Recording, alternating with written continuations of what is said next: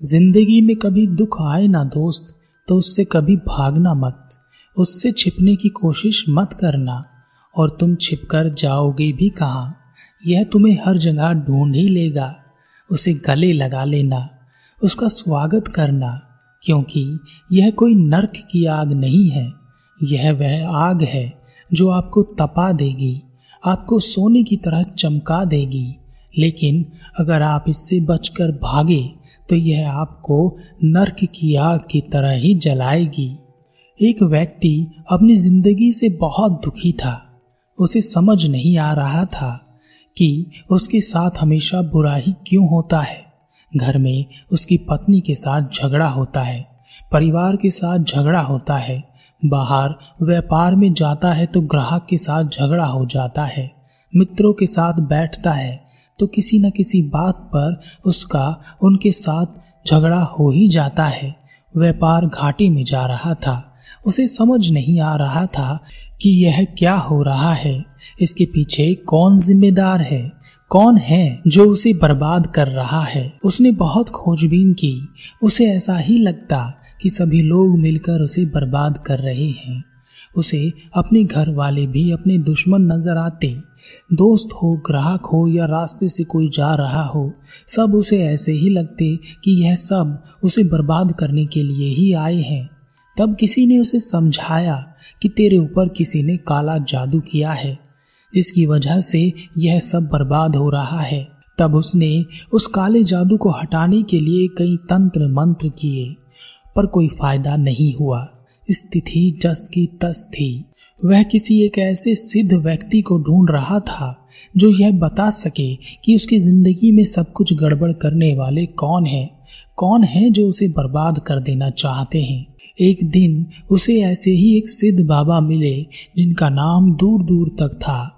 उसने बाबा से अपने दुख का कारण पूछा, और उसके दुख के लिए कौन जिम्मेदार है यह भी पूछा। बाबा ने अपनी दिव्य दृष्टि से देखकर बताया तेरे घर में ही कोई है। कोई है तेरे घर में जो तेरे दुख के लिए जिम्मेदार है, जिसने तुझ पर जादू टोना किया है।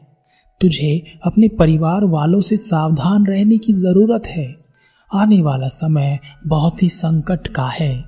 उस व्यक्ति ने बाबा से इसके लिए कोई उपाय पूछा। बाबा ने उसे बहुत सारे उपाय बताए और कहा एक तंत्र विद्या करनी होगी, तभी तू संकट से बाहर आ सकेगा, जो तेरे प्राणों पर भी बन सकती है। बाबा की बताए उपाय सुनकर वह घर वापस चला आया। अब वह बहुत परेशान था और घर में हर किसी को शक की नज़र से देख रहा था। हर किसी को ऐसे देख रहा था जैसे मानो वही उसका दुश्मन है। रात होने पर उसने बाबा के बताए उपाय करने के लिए शमशान की ओर गया। वह रात को डरते डरते शमशान पहुँचा। उसने शमशान में देखा कि एक चिता जल रही है और उस चिता के पास एक व्यक्ति बैठा है जो ज़ोर ज़ोर से हंस रहा है और कह रहा है, अरे ओ भाई, चिता पर सवार होकर कहा जा रहा है? ज़िंदगी भर सुख ढूंढा, खोजा, सुख को बटोरा, दूसरों को दुख दिए अपने सुख पाने के लिए, फिर भी बिना सुख खाली हाथ कहाँ जा रहा है? कुछ तो बता। क्या लेकर जा रहा है? यह कहकर वह ज़ोर से हंसता। वह व्यक्ति उस शमशान वाले व्यक्ति से डर रहा था। डरते डरते वह उस व्यक्ति के पास पहुँचा और कहा, भाई, आप कौन हो?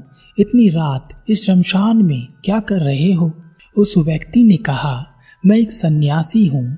और मैं यहाँ आता हूँ जीवन को मृत्यु में बदलते देखने के लिए कि कैसे सदैव अपने आप को अमर मानकर कर्म करने वाला व्यक्ति, ज़िंदगी भर सुख के पीछे भागने वाला व्यक्ति, दुख से पीछा छुड़ाकर भागने वाला व्यक्ति, अंत में दुखी होकर सब यही छोड़कर अग्नि में भस्म हो जाता है। कुछ भी नहीं बचता, ज़िंदगी व्यर्थ हो जाती है। यह चिताएँ मुझे जगाए रखती हैं जीवन के प्रति। और तुम इतनी रात में, इस शमशान में ज्ञान प्राप्त करने तो नहीं आए होंगे। क्या स्वार्थ सिद्धि करने आए हो? व्यक्ति ने कहा, गुरुदेव, आप तो ज्ञानी हैं। आप सब जानते हैं, मेरा बुरा वक्त चल रहा है। लोग मेरे साथ बुरा बर्ताव करने लगे हैं।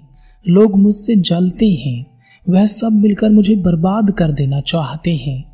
इसलिए एक सिद्ध बाबा के कहने पर मैं यहाँ पर उनके कहे अनुसार कुछ करने आया था। इसके बाद ही मुझे यह पता चल सकेगा कि मेरे दुखों के पीछे, मेरी बर्बादी के पीछे कौन व्यक्ति जिम्मेदार है। गुरु मुस्कुराए और गुरु ने कहा, अरे, इतना सब करने की क्या आवश्यकता है? यह तो मैं तुम्हें अभी भी बता सकता हूँ कि तुम्हारे दुख का कारण कौन है? कौन तुम्हारी बर्बादी के पीछे है? इसके लिए इतना सब करने की क्या आवश्यकता है? वह व्यक्ति गुरु के चरणों में गिर गया और कहा, गुरुदेव, जल्दी बताएँ, मैं अभी उसे अपने घर से बाहर निकाल दूँगा। जानता हूँ कि वह मेरे घर में से ही कोई एक है जो मुझसे दुश्मनी निकाल रहा है। गुरु ने कहा हाँ हाँ बताता हूँ, पर इतनी जल्दी क्या है? पहले यह तो बताओ कि क्या तुम्हें तैरना आता है? व्यक्ति ने कहा नहीं गुरुदेव, मुझे पानी से डर लगता है, मुझे तैरना नहीं आता।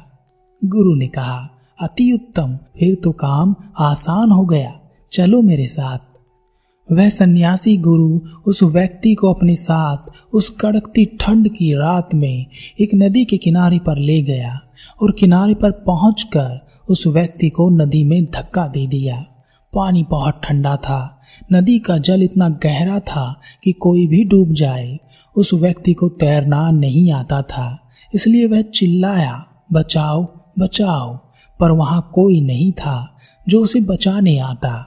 उसने हाथ पैर मारने की कोशिश की। वह कभी ऊपर होता तो कभी नीचे हो जाता। फिर वह ज़ोर से चिल्लाया, अरे पागल सन्यासी मुझे बचा ले, मैं मर जाऊँगा।